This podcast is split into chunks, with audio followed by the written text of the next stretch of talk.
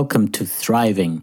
I'm your host, Wayne Visser, and joining me this week is Douglas Tallamy, who's the T.A. Baker Professor of Agriculture at the University of Delaware.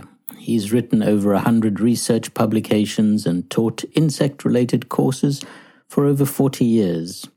Some of his books are Bringing Nature Home, The Living Landscape, Nature's Best Hope, and The Nature of Oaks. He brings great insight, and I'm sure you're going to enjoy this episode. Join me now.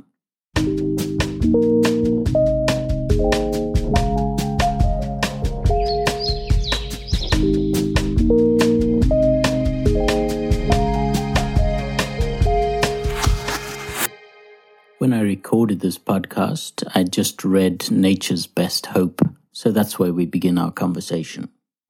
Let me kick off uh, just to to ask you um, about your book, and then we can talk a little bit about uh, thriving as well, because I found uh, your approach novel, but also I think you made the subject of whether we call it regeneration or sustainability or thriving more accessible.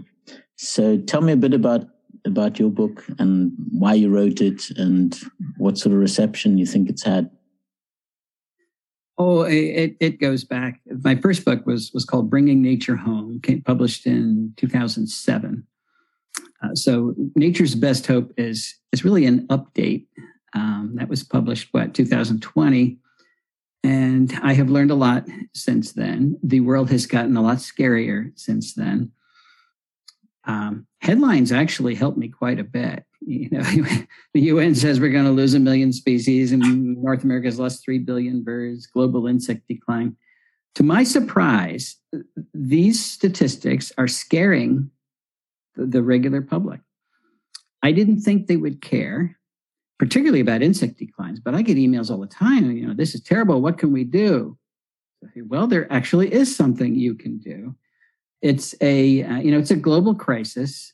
We've got uh, we've got climate change, absolutely, but we have a biodiversity crisis too. And even if we had no climate change, we would have a biodiversity crisis. They're equally deadly. They have to be addressed. The biodiversity crisis is a has grassroots solutions because we need to we need to create and preserve functioning ecosystems everywhere, not just in parks and preserves. That's been our, our mistake. We we yeah you know we've segregated humans and nature. Um, that doesn't work there's you know we there humans are everywhere now so that leaves very little space for nature. So we need to practice conservation outside of our parks and preserves. This is where the public comes in and that was the basis for nature's best hope. You me everybody is nature's best hope and we have to we have to uh, take on that responsibility or it's not going to turn out well. Yeah.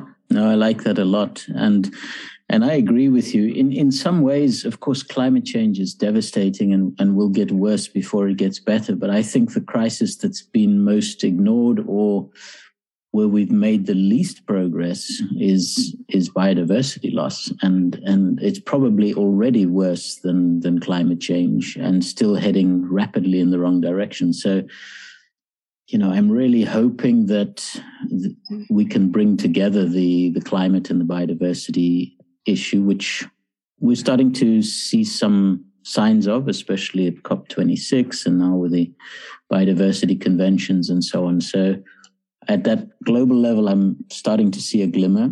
I think for business, they still really struggle with it. I mean, they just don't see the connection, which is a pity. Yeah. Uh, so lots of work still to do there. Individually, as you say, maybe the connection is stronger. People sort of get it. Uh, they they in their own lifetimes they see and experience the the loss of nature and the decline of insects uh, species as an example. Um, so i guess we need both. We need the big global stuff the business engagement and the bottom up. And um, yeah it's it's good to complement each other like that. Yeah. Well we've made the critical mistake of um, somewhere along the line we we started thinking of nature as uh, not essential we like it, we like to visit, but it's not essential. So, you know, when push comes to shove and resources are in short supply, which is always, nature takes a back seat. And if it goes, we can we can still watch it on David Attenborough. You know, it'll it'll Yeah, be yeah. okay. But that's been a critical mistake, and that's the that's the culture change we have to we have to. and and placing it over there somehow and and that i suppose dates back to you know establishing nature reserves that somehow it's it's that green space over there that you go and visit Yeah, Um, we can't coexist. We can't coexist, which yeah. is crazy. It's crazy. yeah yeah Um, I, I'm an entomologist, uh, and I, you know, studied most of most of my career. I've studied insect behavior. okay yes In graduate school, we spent we spent a long time studying plant insect interactions. The main theme, of course, is that plants are protecting themselves, and it forces insects to specialize, and the entire you know field of coevolution. Lots of debates. This was back in the 70s. Hmm. Literally thousands of papers about this. Uh, so that would, you know, the the the theoretical basis for the fact that uh, it's native plants that are going to support the food web was established long ago. In 2000, the year 2000, my wife and I moved into uh, a new property on a farm that had been broken up into 10 acre lots. Uh, and it had been mowed for hay, but before they, they took it out of mowing, it went three years without mowing and was thoroughly invaded with all the invasive species from China. I could list them, but uh, there's a there's a ton of them. And I, you know, we literally had to cut paths in order to walk around. It, the place looked like Sleeping Beauty's castle. So that really was the um, what what changed my direction. One day I was walking around, and I always look at plants, I always look for insects, and I say, "Well, look, they're not eating any of these non-natives, and there are a few natives there, but good good good insect populations on them." That would make a, a nice study for an undergraduate. I was not excited about it because we learned about this way back in the 70s. This was not news. Mhm. Of course, nobody was talking about invasive species in the 70s. They just talked about close relationships. Our Mhm. insects can't have close relationships with plants from China. So I, you know, I said, all right, everybody knows this, but um, that's what led into the, the undergrad. And I said, look in the literature, find out what's been done. She said, I can't find anything. And so I looked and there were a number of reasons why invasive species were, were ecological disasters, but wrecking the food web wasn't on that list. Hmm. Well, this is this is a research opportunity. So I wrote a couple of grants and got them, which which is always a surprise. It says you're, you know, my colleagues hadn't been thinking about this either. Then I learned the extent to which invasive species are everywhere. You know, almost 30% of the vegetation in North America is from China. Um, so food webs are collapsing everywhere, and it all fell into place. And we started to do research and showed, yeah, you know, when you have an invaded habitat, you've got uh, a 96% reduction in insect biomass. That's that's bird food. No wonder the birds are disappearing. Um, so Yeah. it all started coming together, but it really was moving into that property that got me that changed my my direction. Yeah, yeah. It's so interesting because we've just moved on to well into the countryside. Let's put it that way. We we have a uh, a large garden by city standards, but still, it's not not that big. Uh, we're lucky to have it, but we are surrounded by farmland, um, and uh, you know they they really just are green deserts. And of course, we've got the livestock farming around here as well in Norfolk, which which is a bit depressing. Um, now we just start to see glimmers of regenerative agriculture. We start to see cover crops coming in and putting sheep on afterwards to to eat the cover crop. So there's certainly uh, there's a movement building, but uh, there's a long way to go. And you know, we we, we get deer around here, of course, um, but you, you sort of see. I, you can see more of them flattened on the roads than you can because they just have no joined up ecosystem anymore. They have to sort of make their way across vast agricultural fields to find a little strip of woodland that's left. Yeah. So I'm hoping actually the the new agricultural act here in the UK might provide some stimulus because uh, landowners, land users are meant to be paid now for ecosystem services, which will be a real Oh, that's wonderful. That's wonderful. that's what we have to go. You know, if you start to store carbon or increase biodiversity, you get paid for it rather than just you know Yeah. stripping the land. So here's we hope. need to do that here. Put those hedgerows back. Yeah, exactly. I mean, and we still see, unfortunately, we still see some of them being ripped out now. Mm, yeah. You know they they're pretty well protected now uh, here, but uh, again, you just see the benefits, uh, and and you think we've undone so much common sense uh, for so long now. We just need to start start being sensible again. Well, that you know that that is so true. We've lost common sense, not just in, in environmental issues, but in politics. It, well, you know, you know much more of a business than I do, but it just seems like I look at the kids coming into college. I teach them. Yeah. Where is the common sense? Which it was eliminated some decades ago, and I don't know why. I'm not sure how yeah. that happened. Yeah, yeah, and it's it's a lot to about becoming isolated. I think from from connections, connections to other people and to and to nature. You know, uh, we had a, a, lovely talk from Peter Senge uh, at our school where you know it was about systems thinking, of course, and and he one of the things he, he said is so much of our lives now have these invisibility cloaks over them. So products we buy, we have no idea where they come from, how they got to us, what mm-hmm. went into them. And so part of the education is just trying to lift that cloak. And I, I guess that's even more true for, for young people growing up in cities. Uh, as opposed to my parents, both my parents grew up on farms. Uh, they, they're naturally more connected. So yeah, but let's uh, let's shift a little bit, and I'd love to hear you talk a little bit about your impressions of of thriving, the book, but also the concept. And um, yeah, I, I, was so delighted I, I, that you uh, that you responded well to it. I get a request to write a blurb for a book, maybe once every two weeks, and um, I, I I often say yes. But yours came right. I was just totally overloaded um, I guess I said, well, let me let me try. You know, I, I started reading it uh, and immediately knew this was this was not the typical book that I write a blurb for. I am so happy you almost drowned in the ocean because that prologue was so powerful. It wasn't the riptide that almost killed you; it was the fact that you started to panic there was a solution, but you panicked, and that's what would have killed you. And that is what's killing us now. We're we're panicking. There are solutions all over the place. You know, there's so many things I loved about your book, but I think every innovative idea that has has happened in the last 30 years is in that book. Um, so yeah, you know, they're not all yours, although many of them seem to be. Uh, but they're they're all compiled at the same time, and and the notion that there are solutions, we just have to enact them, is very uplifting. And we don't see a lot of books like that.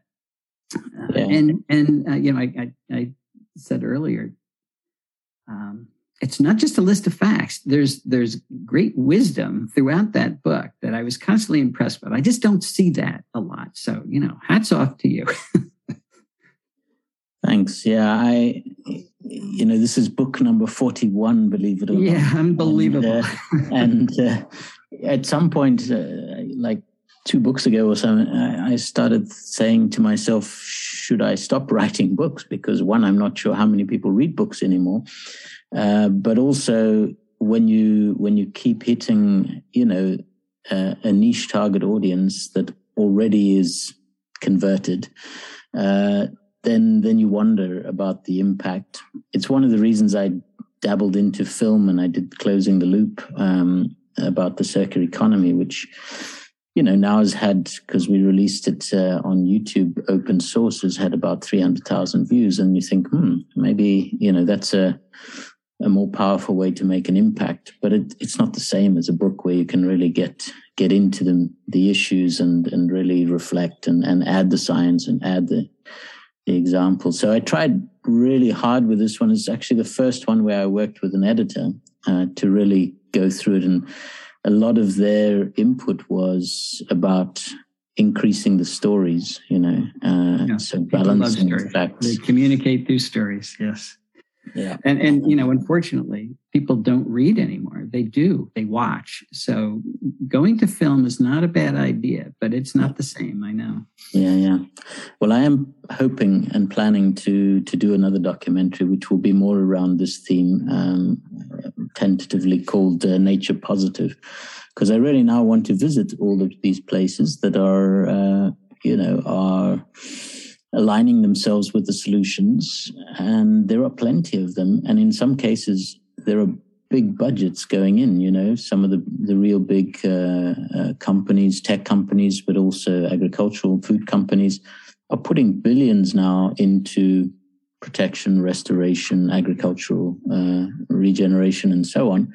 So I kind of want to do what I did with closing the loop, which is just go and visit them and say, okay, so how's it going? You know, um, and what's been difficult, and what are the barriers, and and how can this scale? Um, because I have become, after thirty plus years in sustainability, a little bit. Um, uh, what's the word? I, I suppose jaded by all all the um, so much talk about the problems, which you have to do because they are serious problems and many of them are getting worse, but without, you know, without the solutions, whereas many of the solutions are there and just need the scaling. The difference now, I really feel, uh, is is that we're getting this convergence happening in a number of areas where I think the scaling is starting to happen. We're we're on that hockey stick curve of positive tipping points, um, battling against negative tipping points at the same time. But I, I, really think we can and will break through in a number of areas. And we need to provide solutions that uh, are workable solutions for everybody, not just politicians, not not just you know. Um, not just the big folks, but the common man has got to be able to go outside or or do change something in his or her life that will make a difference. Climate change has been tough that way because you know you can stop driving your SUV uh, and you don't see any change. Mm. Yes, it helps, but it's so minuscule compared to the size of the problem. But when you're addressing environmental issues, you can make you can make changes where you live, where you work, where you play, where you farm. Yeah. That you can see the difference.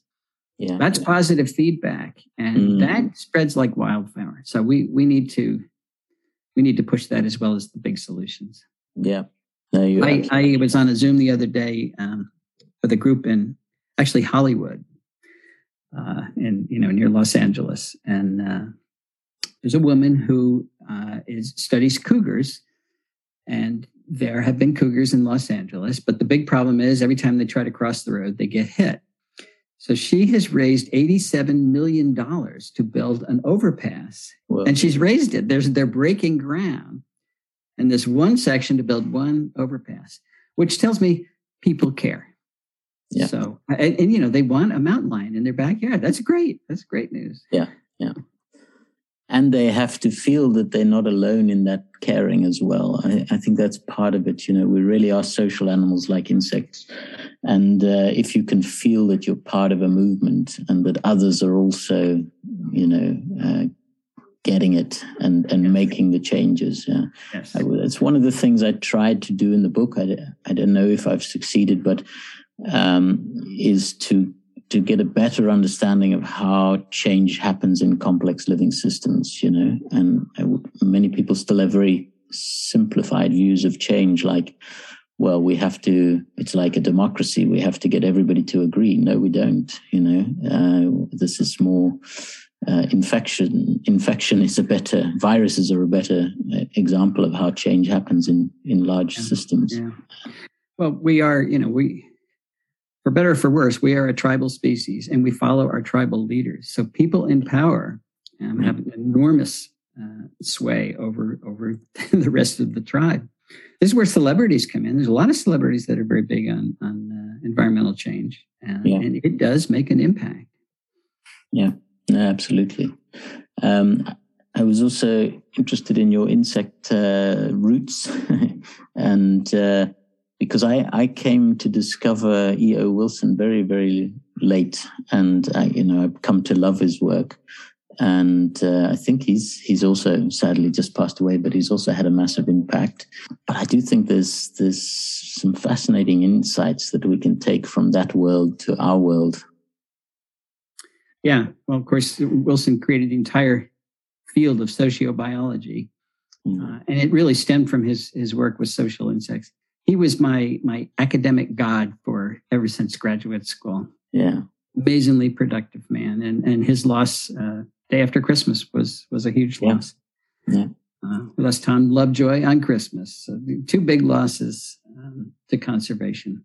Mm. You know, he was 92. Uh, it's not a big surprise, but many of us are going to have to pick up the ball at this point because, um, you know, one of the things that the most, he had a number of quotes, but I love the one that said, conservation is a discipline with a deadline. Hmm. And we're approaching the deadline. So yeah. we have to work harder. Yeah, and it's wonderful to see occasionally this, you know, scientists that break through.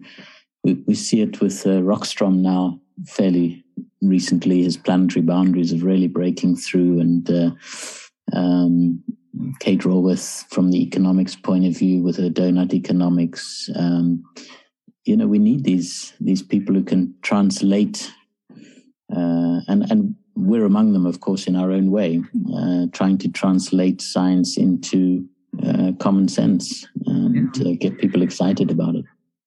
Well, you know, one of one of the foundations of common sense is that the Earth is not growing; it's finite. And to have a a an economic system based on perpetual growth. This this, does, this is not common sense. So you know, what do we do? I understand how it came about but it is not sustainable. So what do we yeah. do about that? Yeah, there's that Kenneth Boulding quote, uh, the economist. He in the 1960s he wrote about spaceship Earth, and he said. Uh, anyone who believes that you can grow infinitely on a finite planet is either a madman or an economist. So yeah, yeah great got, you got that right.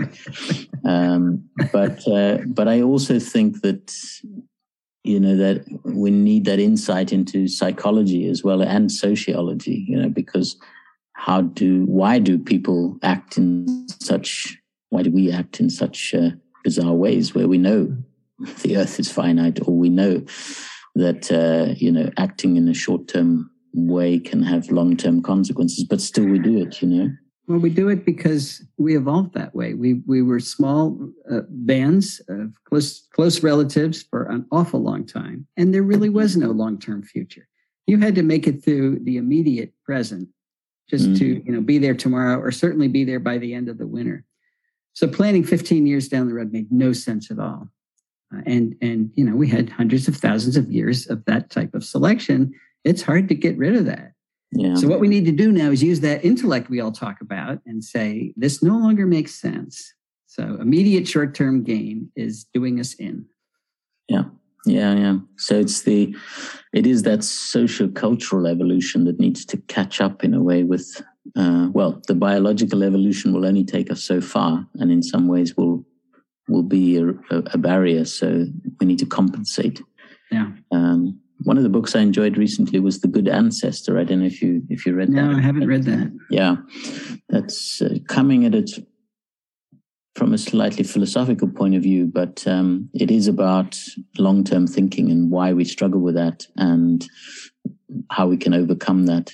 Um, I, I, don't want to keep you for too long, but I just want to also get any any insights you've had on um, what's worked well to to sort of keep seeding the movement uh, and and getting people excited about this, getting traction with your book, because I I deliberately also put in the title the breakthrough movement because unless this becomes a movement, you know, it, we fail anyway. So yeah. I, I, really want yeah. people to get excited about this. Well, even before I, I started writing books for the public, um, they were curious. They said, please come talk to us, bird groups and various groups. And I started giving talks. Uh, and they more or less have gone viral. I have never advertised to give a talk, but um, people talk to each other, and I get about four talk requests a day. With the advent of Zoom, I can do a lot of them. I do one almost every single day. You know, I did one in Ohio the other day. There were 4,900 people on it. Wow! So that's that's reaching far beyond the you know the group of, of 50 or 100 in a, in a little auditorium, uh, and that keeps keeps spreading. So that has been successful. I've always said, you know, a documentary that people actually watch would be wonderful, you know, like an inconvenient truth or something. Yeah. I don't have the resources to do that, but I'm sure that would be effective. Um, you know, we've got a, a new, new, uh, it's like a social media website called "Want to Create Homegrown National Park," uh, and everybody's going to record their little piece of conservation on this map and watch the whole country light up. Um, we got about 14,000 people. It's free, so there's no reason why it shouldn't take off. But the object is to get to that non-choir who doesn't realize that we can't be separated from nature. We have a re- everybody has a responsibility to good our stewardship because everybody needs it. All right. Well, enjoy your day. I know you're a little bit behind me, so enjoy the rest of your day. Yes, thank you very much. And, and say hello to your wife. I'm uh, really happy she read the book as well. You know what? She read the book to me. that's oh, what, that's, that's what we do. I'm so tired at night, and she'll sit there and read to me, and we yeah, yeah. we go book after book that way. I just love it. Yeah. I'm a little embarrassed to admit that, but no, no, I do it with my wife as well. We read a little bit every, every night uh, to each other. Yeah, and I'm pretty sure my cat liked it too. It was right there. Great. Okay. All right. Take care. Thanks, Douglas. Bye.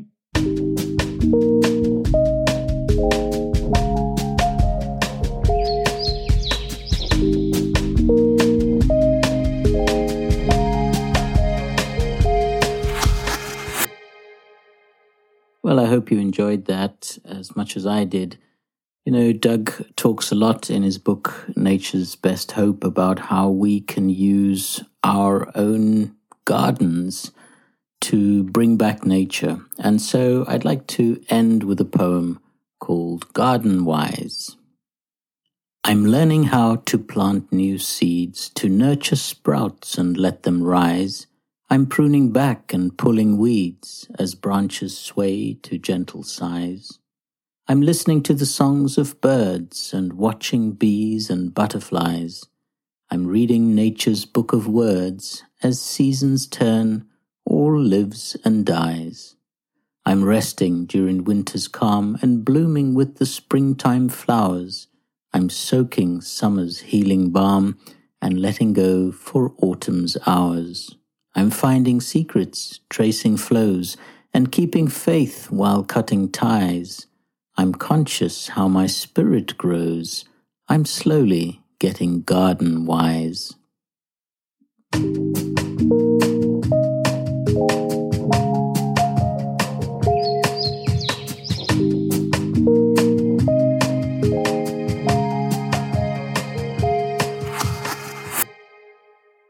Thanks again for joining me. Join me again next week when my special guest will be Virginie Helias who's the Chief Sustainability Officer for Procter & Gamble, and she'll be talking, among other things, about P&G's new water strategy.